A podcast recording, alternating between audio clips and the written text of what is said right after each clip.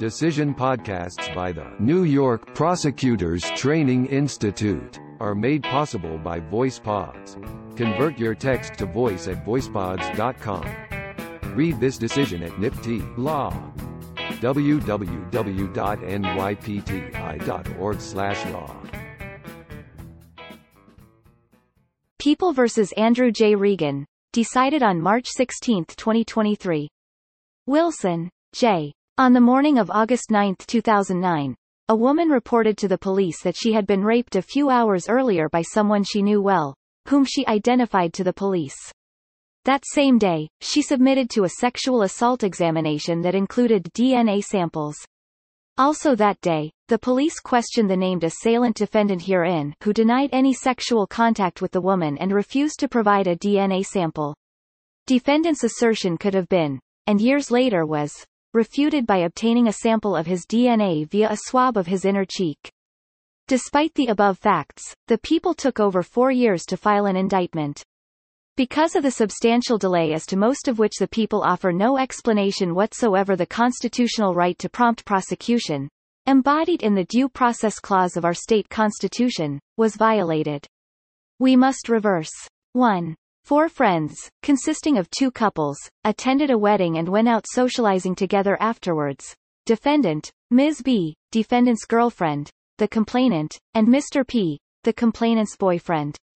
They eventually arrived at the complainant's home and went to sleep. As the complainant told the police a few hours after the sexual assault and testified at trial, she awoke to find defendant on top of her and he continued to rape her after she awoke. The complainant immediately told Mr. P what had happened. He confronted defendant and called a friend to come and remove defendant and Ms. B from the apartment.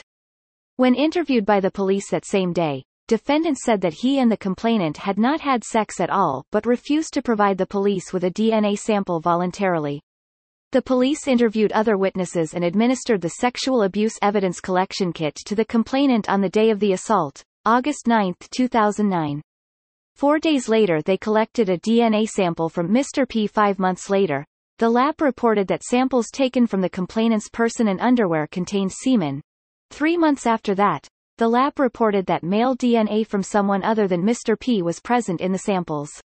By April 6, 2010, the people concluded that they needed to obtain a DNA sample from defendant the same one the police asked him to provide when he was first interviewed the day of the assault.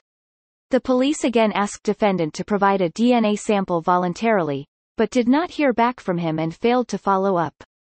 Approximately seven months later, the assigned Assistant District Attorney, ADA, reached out to the New York Prosecutors Training Institute for help figuring out how to get a warrant to collect defendant's DNA, but did not then apply for one. No explanation for that failure has been offered. Two months after that inquiry, the ADA met with the investigatory team to brainstorm ways to proceed and they again noted they needed DNA evidence to prosecute defendant. They had several more meetings about the need to get DNA evidence and how to obtain it over the course of February. Four months later, they checked in with the investigators and the investigators said they would get the DNA evidence. Thereafter, an entire year passed, for which the people offer no explanation. At no point have the people provided any account of what happened between June 10, 2011, and June 26, 2012. On June 26, 2012 the ADA emailed defendant's attorney to ask if defendant would voluntarily provide a DNA sample. At that point nearly three years after the sexual assault and nearly two and a half years after the police knew that a man's DNA other than Mr. P's was on the complainant's underwear and person defendant's attorney responded he had represented defendant on a case several years earlier, but not on any current matter. When the ADA informed him that she was inquiring about that still open investigation, defendant's attorney observed that the case was pretty well Singer dead, referring to our decision in People v. Singer, concerning the due process right to a prompt prosecution. Despite counsel's admonition that the case against defendant might be constitutionally infirm due to excessive delay, the people inexplicably waited another five months to request a warrant. To keep the context and timeline in mind, the people did not seek a warrant for defendant's DNA until 38 months after the complainant identified defendant as her assailant and defendant denied having sex with her. The process to obtain a warrant for a sample of defendant's DNA proved simple, though the people introduced unnecessary and more unexplained delay. A week after a new investigator was assigned to the case, he approached the district attorney, who suggested that a warrant might be required because defendant had declined to provide DNA voluntarily. The investigator did not rely on any prior information gleaned by the district attorney's office as to the means for obtaining a warrant. Instead, the investigator called the New York State Police Counsel's office, completed the two-page search warrant application and five-page supporting affidavit that same day and sent it to the district attorney's office for review. The application sat in the district attorney's office for three weeks, until it was eventually submitted to the court on Friday, November 9. The court approved it that same day, and a buccal swab was collected from defendant three days later. On February 4, 2013, the unidentified DNA from the 38-month-old sexual assault came back consistent with defendants, disproving his claim that he and the complainant had not had sex. Defendant was arrested nine days later and the people filed a criminal complaint on February 12. The people then presented the case to the grand jury on August 15, 2013. On August 29, 2013 more than four years after the complainant first told the authorities about defendant's assault the people finally filed the indictment against defendant. Once the case entered the court system, it proceeded promptly. Before trial, defendant moved to dismiss the accusatory instrument, contending that his due process right to prompt prosecution had been violated by the excessive pre-indictment delay. See generally Singer. County Court denied defendant's motion. At trial, defendant no longer claimed he did not have sexual contact with the complainant. Instead, he claimed that she had led him into her bedroom and the two voluntarily had sex while both their partners were elsewhere in the apartment. Defendant was convicted upon a jury verdict of rape in the first degree. Penal Law Section 130.35.2. The Appellate Division, as relevant here, affirmed the judgment in a split decision. A dissenting justice at the Appellate Division granted defendant permission to appeal the Appellate Division's order. We now reverse the Appellate Division's order. 2. By statute and constitutional law, New York guarantees criminal defendants the right to a speedy trial and prompt prosecution. See People v. Staley. People v. Vernace. Corporal Section 30.20. The state due process requirement of a prompt prosecution is broader than the Sixth Amendment, and in some respects the state rule is less rigid in its application than the right to due process recognized under the federal constitution. Singer. This court has long held that unreasonable delay in prosecuting a defendant constitutes a denial of due process of law, and that an untimely prosecution may be subject to dismissal even though, in the interim, defendant was not formally accused, restrained or incarcerated for the offense. See Singer. This court has never drawn a fine distinction between due process violations based on delay in commencing prosecution and speedy trial violations, and the factors utilized to determine if a defendant's rights have been abridged are the same whether the right asserted is a speedy trial right or the due process right to prompt prosecution. People v. Wiggins. Those factors are 1. The extent of the delay. 2. The reason for the delay. 3. The nature of the underlying charge. 4. Whether or not there has been an extended period of pretrial incarceration. And 5. Whether or not there is any indication that the defense has been impaired by reason of the delay. Wiggins, quoting People v. Taranovich. No one factor or combination of the factors is necessarily decisive or determinative of the prompt prosecution claim, but rather the particular case must be considered in light of all the factors as they apply to it. Wiggins, quoting Taranovich. Although the court treats alleged due process violations based on pre-indictment delay and alleged speedy trial violations based on post-indictment delay similarly, there are some relevant distinctions. We have repeatedly stated, in the context of pre-indictment delay, that, a determination made in good faith to defer commencement of the prosecution for further investigation or for other sufficient reasons, will not deprive the defendant of due process of law even though the delay may cause some prejudice to the defense. Singer. See People v. Decker. Vernace. By contrast, in post-charge delay cases, the people's good faith determination to delay the defendant's trial cannot continue indefinitely, even if their proffered justification for the delay would otherwise excuse a reasonable period of delay. Wiggins. In other words, the people necessarily have wider discretion to delay commencement of prosecution for good faith, legitimate reasons than they do to delay a defendant's trial after charges have been filed. Even for legitimate reasons and without acting in bad faith. We therefore have excused lengthy periods of pre-indictment delay far lengthier than the period at issue in this case where the people have established good cause for the delay. C.E.G. Decker. Vernace. Nevertheless, the due process right to prompt prosecution is not meaningless. If commencement of the action has been delayed for a lengthy period, without good cause, the defendant may be entitled to a dismissal although there may be no showing of special prejudice Singer. The primary responsibility for assuring prompt prosecution rests with the prosecutors, Staley. Prosecutors may not needlessly delay without an acceptable excuse or justification, and a sufficiently lengthy unexplained delay may require us to dismiss the indictment altogether. A. Applying the Taranovich factors to this case, the delay was considerable. Although, there is no specific length of time that automatically results in a due process violation, Longer delays are more likely to inflict greater harms. People v. Johnson. Citing Taranovich. See also People v. Cousart, citing Singer for the proposition that a five-year delay prior to trial raises a presumption of prejudice. In People v. Staley, we held that a wholly unexplained 31-month delay was an extraordinary time lapse that would, without question, be cause for dismissal of the indictment, even without any showing of prejudice. Even the people concede that the delay here was excessive. The fact that the legislature removed the statute of limitations does not change our analysis and if anything heightens the need for constitutional vigilance. See Singer. It cannot be assumed that the statute of limitations will adequately protect the defendant against the potential prejudice inherent in any delay, since in this state there is no statute of limitations for rape in the first degree. Under the most charitable interpretation of the record and our case law, the people cannot satisfactorily account for 31 months of their four-year delay. The people's explanation of their conduct is, as both the people and the dissents concede, a factor that weighs in the defendant's favor. Generally when there has been a protracted delay, certainly over a period of years, the burden is on the prosecution to establish good cause, Singer, Decker. It has not established good faith in this case. Here, 24 months are wholly unexplained by the record or any of the people's papers in this matter and seven months at a point late in the timeline are flimsily justified as necessary to decide the case required DNA evidence and then figure out how to get DNA evidence from defendant. The people's own submissions demonstrate the emptiness of the claim that the police and the people did not know how to obtain defendant's DNA and could not have figured it out sooner.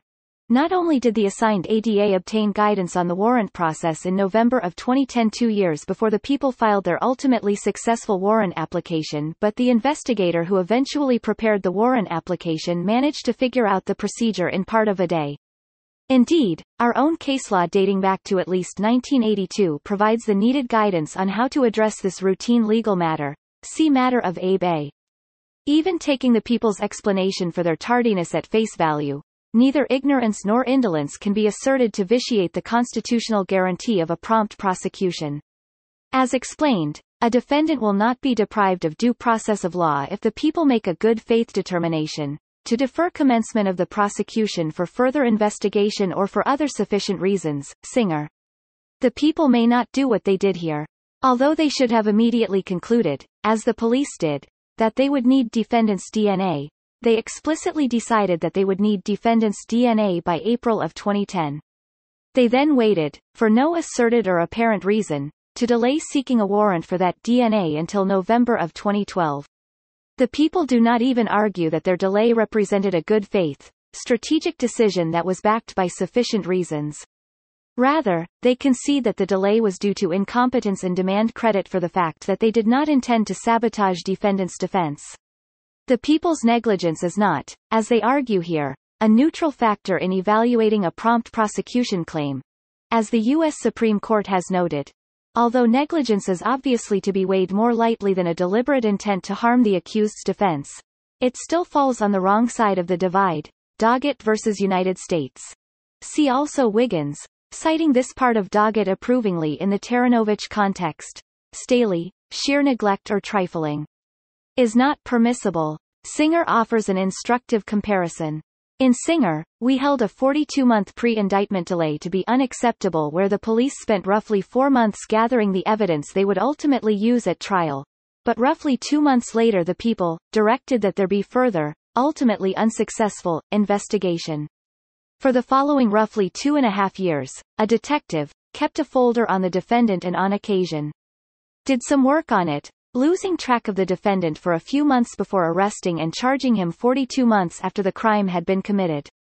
Here, law enforcement gathered all the non-DNA evidence the people used at trial almost immediately. The police immediately attempted to gather DNA from defendant but, faced with defendant's failure to provide a DNA sample voluntarily, the people took no appreciable steps to obtain that evidence until a new investigator who did not rely on any of their previous research did so within a few days. Unlike in Singer, the people actually did obtain new, helpful evidence at the end of their search. Also unlike in Singer, however, there is no indication that the people asked the police to seek new, unknown evidence that might strengthen their case. They simply failed to employ readily available legal procedures, ultimately filing an indictment roughly 48 months after the crime. Judge Singas misapplies the people's burden based on a reading of Singer that is not grounded in the court's explanation of its holding. In her account, the court emphasized consideration of the people's possible bad faith in delaying prosecution. Although the Singer court noted that the people may have had a legitimate reason for the delay, namely, a strategy to question the defendant under more favorable conditions, it reiterated the well-settled principle that, the burden is on the prosecution to establish good cause, and, if commencement of the action has been delayed for a lengthy period, without good cause, the defendant may be entitled to a dismissal although there may be no showing of special prejudice. Nowhere did the Singer court mention bad faith or distinguish between the positive presence of bad faith and the mere lack of good faith it was only the dissent who used the term, bad faith, and only to comment that there was no indication that this decision was made in bad faith. Although, bad faith obviously would weigh heavily in favor of dismissal of the indictment, People v. Romeo, we have never lightened the prosecution's burden to explain itself merely because the record does not establish the people's bad faith. See Singas, J. Dissenting up. As in Singer, the record and the briefing in this case are devoid of any explanation for the people's delay, although here the people had multiple opportunities to provide one. By contrast, we are much more solicitous of the people when they offer even a colorable explanation for their delay. For instance when the witnesses are cowed by the defendant's threats, see Decker. Vernace. Other acceptable reasons for pre-indictment delay relate to the people's need to investigate to discover the offender, to eliminate unfounded charges, and to gather sufficient evidence prior to the commencement of a prosecution, People v. Lesiak, citing Singer. Judge Singas acknowledges that no such extenuating factors are present here. See Singas, J. Dissenting up. The people lack a credible justification for the delay. Indeed, Judge Singas goes so far as to propose that the delay arose from investigators' disbelief of the complainants' account of the incident, or their apathy toward her trauma, or even their enduring cultural attitudes towards sexual violence, but also maintains, that law enforcement proceeded with no bad faith. Rather, those explanations would, in her dissent's view, dilute the significance of this factor, because, law enforcement's mistreatment of an innocent victim, or even bad faith toward a victim, is not the kind of bad faith our laws protect against. We reject that analysis. Turning to the remaining three Taranovich factors, they do not weigh in defendant's favor, but they also do not overcome the people's sizable, unexplained delay. As we recently noted in People v. Johnson, the third factor refers to both the seriousness and the complexity of the crime. Defendant was accused and ultimately convicted of a heinous crime. However, the preparation to which the people attribute a delay for the prosecution of this particular crime was not complex. The people had the complainant's sworn statement and witness interviews immediately, the only missing evidence was the DNA evidence from defendant, which could have been obtained with speed and ease. In saying this, we do not disregard the difficulties prosecutors may face in preparing a rape victim to testify, dealing with the intricacies of DNA evidence and analysis, or confronting deeply entrenched preconceptions of rape held by juries and judges alike. Singas, J. Dissenting up. If there were any evidence in the record that any of those difficulties contributed to the delay here, the outcome of this case might well be different. But the people have never contended, and there is no suggestion in the record, that the complainant in this case was reluctant to testify, or that investigators had any difficulty processing or interpreting the DNA evidence once it was finally collected. Nor do we hold that the six months between defendant's arrest and trial, during which the people presumably prepared the complainant to testify, was unreasonable. Rather, the procedure to obtain defendant's DNA was simple, and the people have not asserted that any delay in this case was caused by the intricacies of prosecution. The prosecution knew full well that, in determining the truth of defendant's assertion that he had no sexual contact with the complainant, DNA evidence could conclusively disprove his claim. Obtaining that proof took a day's worth of paperwork, a few days to execute the warrant, and three months to obtain the lab results. When a serious crime has been committed and there are no significant obstacles to prosecution, the interests of the people, the public, the victim, and the defendant all favor prompt prosecution. As to the fourth factor, defendant was not incarcerated pre-trial, cf. Romeo, concluding the fourth factor was not significant in this case, involving post-indictment delay because 18 point during his prosecution on the Suffolk County charges has he faced additional incarceration from those charges. As to the fifth factor, prejudice caused by the delay, defendant did not show special prejudice, but is not required to do so under our case law. We have repeatedly held that if the first two factors favor defendant, establishment of prejudice is not required to find a due process violation, CEG. Singer, if commencement of the action has been delayed for a lengthy period, without good cause, the defendant may be entitled to dismissal although there may be no showing of special prejudice. Wiggins. Taranovich, the traditional view in this court is that where in the circumstances delay is great enough there need be neither proof nor fact of prejudice to the defendant, Staley. When the delay is long enough, the charges must be dismissed whether or not defendant's ability to present a defense has been shown to be hampered. As we have said, the impairment of one's defense is the most difficult form of prompt prosecution. Prejudice to prove because time's erosion of exculpatory evidence and testimony can rarely be shown. Wiggins, quoting Doggett versus U.S. Therefore, we generally have to recognize that excessive delay presumptively compromises the reliability of a trial in ways that neither party can prove or, for that matter, identify. Wiggins. We recognize that the Taranovich framework is a holistic one that is, no one factor or combination of the factors is necessarily decisive or determinative of the prompt prosecution. Claim, Johnson, quoting Taranovich. Although Judge Singas complains that we focus on just one Taranovich factor, the length of the delay, Singas, J. Dissenting op at 26.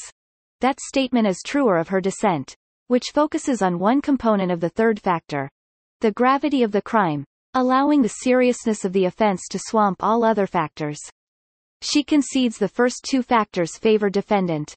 Our precedent establishes that the absence of proof of the fifth does not overcome a lengthy unexplained delay, and the fourth factor is not implicated here.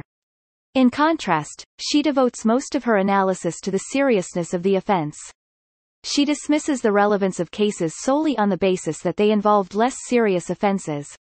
Counterintuitively to her exposition of the systemic reluctance or indifference to prosecute sexual assault, she would permit greater unexplained prosecutorial laxity in rape cases than she would in burglary or robbery cases, and even where the other component of the third factor, the difficulty of the particular prosecution, cuts against the people. In this case, the balance of the factors weighs in favor of dismissal. b. Although that prompt prosecution right formally belongs to defendant, it also vindicates the interests of victims and the rest of society by ensuring prompt adjudications and reinforcing society's expectation that crime will be taken seriously. See Matter of Benjamin L. Staley. Those considerations are particularly weighty in sexual assault cases, where, as our dissenting colleague so aptly chronicles in parts 2 and 3 of her dissent, distrust of the criminal justice system is rife, and regrettably, often justified.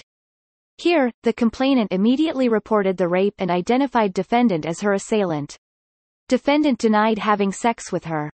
She submitted to an invasive search, and her boyfriend submitted to a DNA test. Thus, defendant's story could have been promptly assessed by the simple measure of obtaining a warrant for his DNA. Yet the people waited more than three years to obtain a warrant. We agree with Judge Singas's diagnosis of the still pervasive problem of law enforcement's inability to recognize the seriousness of sexual assault. That problem manifests itself in the premature ending of rape investigations, closing cases as based on unfounded allegations, and devoting less time and resources to investigating such cases. Singhas, J. Dissenting op at 26. It results in structural barriers that victims confront in pursuing sexual assault prosecutions. Indeed, those barriers are clearly reflected here by the people's inaction in response to the complainant's prompt report to the police that she had been raped by defendant. That the people here cannot offer any explanation for 31 months of delay illustrates the reality of Judge Singas's spirited concern for the torpid prosecution of sexual assaults against women. At oral argument, the people admitted that more than two years of the delay was unexplained and inexplicable.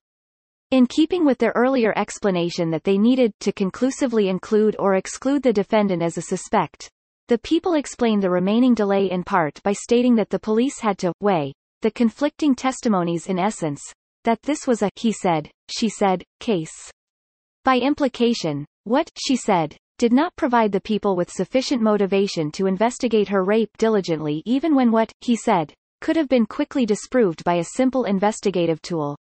An unexcused delay of over three years communicates to victims of sexual assault that their complaints will not be taken seriously.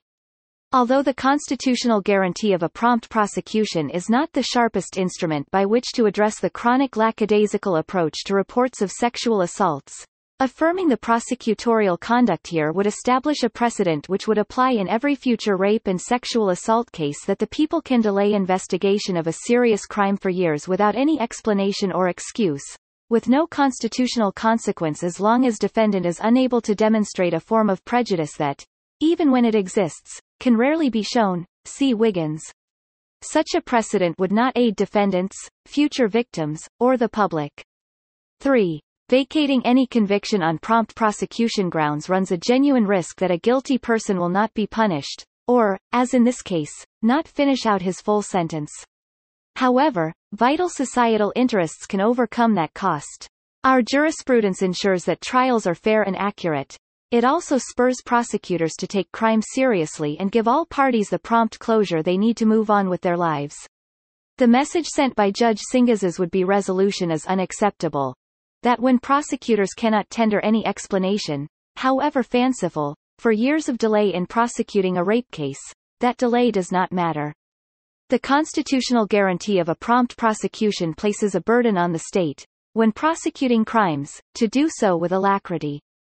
Contrary to Judge Singas's contention, we are not imposing a de facto 31-month limitation on first-degree rape investigations. Singhas, J. Dissenting op at 26. The problem here is not simply the expanse of time between when the crime occurred and when defendant was charged, but the complete failure of the people to proffer any excuse which even colorably justifies that delay. Our Constitution allows for modest unexcused delays. It allows for lengthy justifiable delays. But it does not allow for lengthy unexplained or, as here, inexplicable delays caused by lethargy or ignorance of basic prosecutorial procedures. The constitutional prompt prosecution guarantee benefits defendants, victims and society at large, and it is the role of the courts to protect it. See Singer, Matter of Benjamin L. In this case, the police and prosecutors did not take defendants' constitutional rights or the complainant's sexual assault seriously. They did not act expeditiously with regard to either. Their delay violated defendants' constitutional right to a prompt prosecution. Accordingly, the order of the appellate division should be reversed and the indictment dismissed. Order reversed and indictment dismissed. Opinion by Judge Wilson. Acting Chief Judge Cannataro and Judges Rivera and Troutman concur. Judge Garcia dissents for the reasons stated in so much of the majority opinion of Justice Christine M. Clark at the Appellate Division that upheld the denial of the motion to dismiss the indictment on constitutional speedy trial grounds. Judge Singas dissents and votes to affirm in an opinion. Decided March 16, 2023. Decision podcasts by the New York Prosecutors Training Institute are made possible by VoicePods. Convert your text to voice at voicepods.com. Read this decision at NYPTI Law. www.nypti.org/law